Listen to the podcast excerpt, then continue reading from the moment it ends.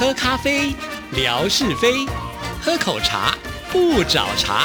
身心放轻松，烦恼自然空。央广即时通，互动更畅通。亲爱的听众朋友，大家好，欢迎收听今天的央广即时通，我是谭志毅。在今天的节目里呢，要来回复听众朋友的信件。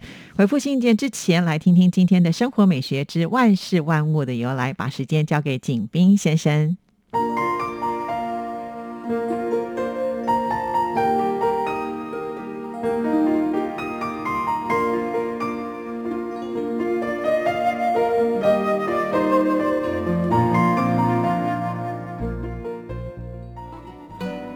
即时通，无限魅力。我们手牵手，轻松前行。刨根问底，探究万事的来龙去脉，追本溯源，了解万物背后的故事。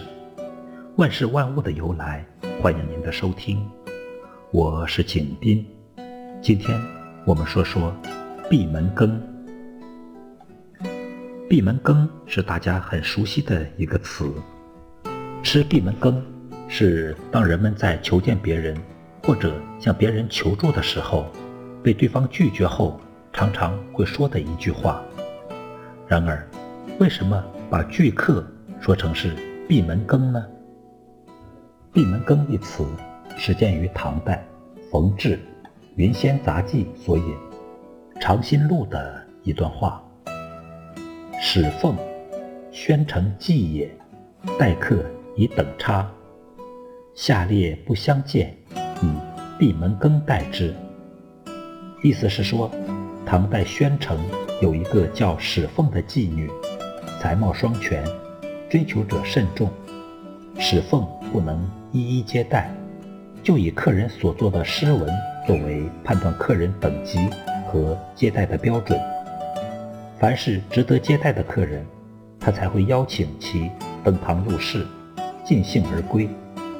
凡是粗俗浅薄、不值得一见的人，自己并不出面，只让下人在外面摆上一份羹招待之，吃完后走人，从而委婉地拒绝了这位客人的求见。于是，闭门羹便从此而得名。所谓羹，最初时系指肉类，后来。以蔬菜为羹，再后对凡熬煮成有浓汁的食品，皆以羹称之，如雪耳羹、水蛇羹、燕窝羹等，以羹待客，比直言相拒要委婉客气一些。亲爱的朋友，万事万物的由来，感谢您的收听，关注支持谭志毅。你的笑容更灿烂，你的心情更美丽。再见。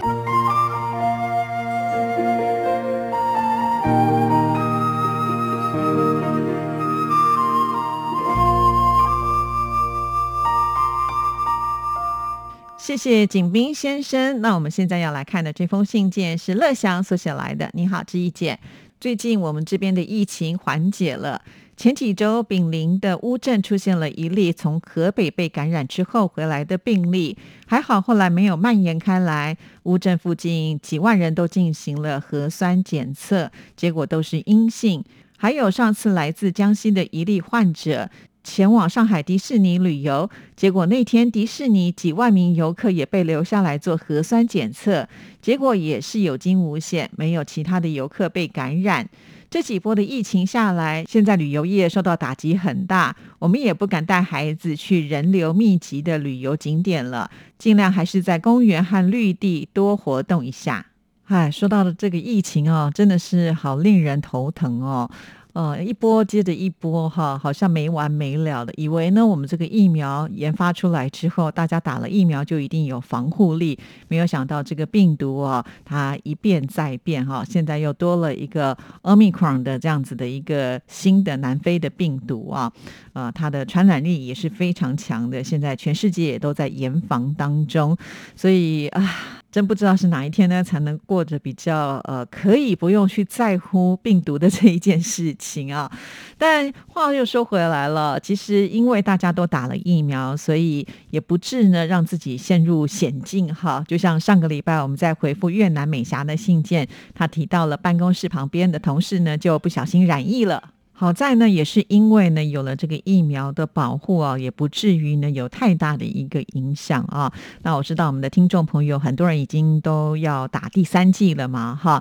那只要这个抗体出来的时候，即便面对病毒这么的可怕啊，那也不会导致重症或者是有更严重事情发生。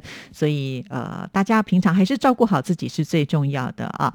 那在这个没有办法放松之前呢，警觉心都还是得要高一点的。好，那我们再来看下一段。下周我的孩子浩俊学校里要举办拍篮球比赛了，所以老师让孩子们这几天多多练习，然后拍摄视频放在家长群里。现在浩俊拍球的速度进步了不少，一分钟能够拍一百三十下了。我看到其他的家长上传孩子拍球的视频，有好几个小朋友一分钟能够拍两百下，真的是太厉害了。哇，一分钟能够拍两百下，也就是一秒要拍三下，这速度非常非常的快哦。这怎么练到的？我也很好奇。现在的小朋友也真的很不简单，要学习的东西实在是太多了，不但是要会，还要求好求精。那老师也是一样啊，呃，还要把这样的视频传到家长群里面呢。因此，现在的老师也是真的很不容易哦。好，那我们再来看下一段。最近我看到央广网站上有好多的活动都是通过 Google Meet 来进行的，上面的活动介绍。到中会让听友们下载 Google Meet App，或是通过网页版加入。之前我还一直没有用过 Google Meet，我手机上是没有办法来使用 Google 的软件。平常我一般在电脑上是通过代理服务的连接 Google 的，不知道通过网页版是否可以顺利的连接。志毅姐，你平常是不是也用 Google Meet 在参加会议呢？是的，没错。志毅呢，平常啊，我们也会使用这个 Google Meet 来啊参加。加会议啊，其实 Google 呢在台湾是我们现在使用最大的一个搜寻的网页啊。那它当然里面有很多的功能，其中就有这个会议室的功能啊。那我们平常在开会的时候也会用到 Google Meet，不只是在开会哦。像前一段时间呢，因为疫情比较严重，所以我们的来宾呢都是透过这个连线的方式来做采访啊。在过往呢，我们都是透过电话线。那后来我们发现呢，其实电话线呢，呃，这个声音的。效果不如呢，我们使用 Google Meet 来啊做这个连线。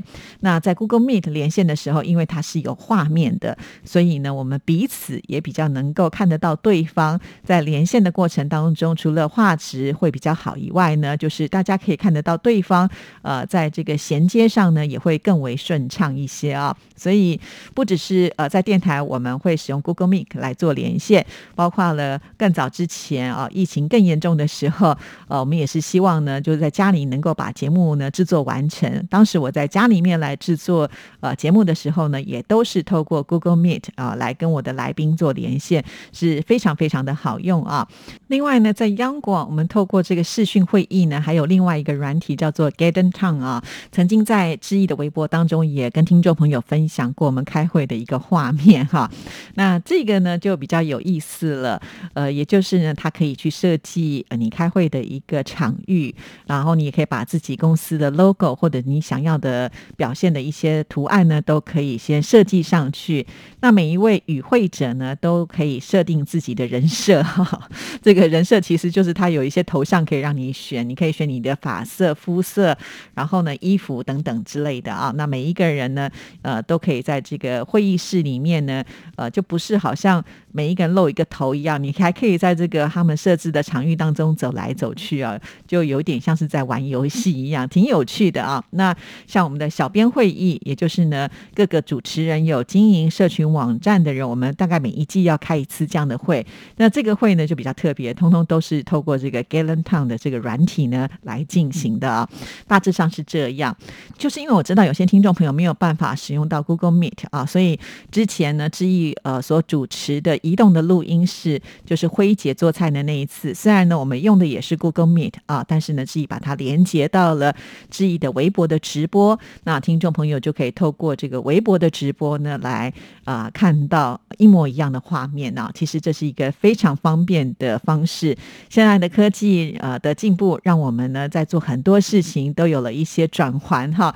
我们如果呢善用这些呃工具软体的时候，其实可以让更多人方便的，不管是透过画面。啊，来看到内容，或者是透过这样的软体来做一个进一步的沟通，我都觉得是非常好的一件事情哦。好，那我们继续呢，再来看下一段。今天我们这边又降温了，下周我们这里的早晚温度也要达到十度了。冷空气一来，道路两边的行道树叶子一落，感觉秋天即将过去，冬天快来了。现在台北是不是也是深秋的景色呢？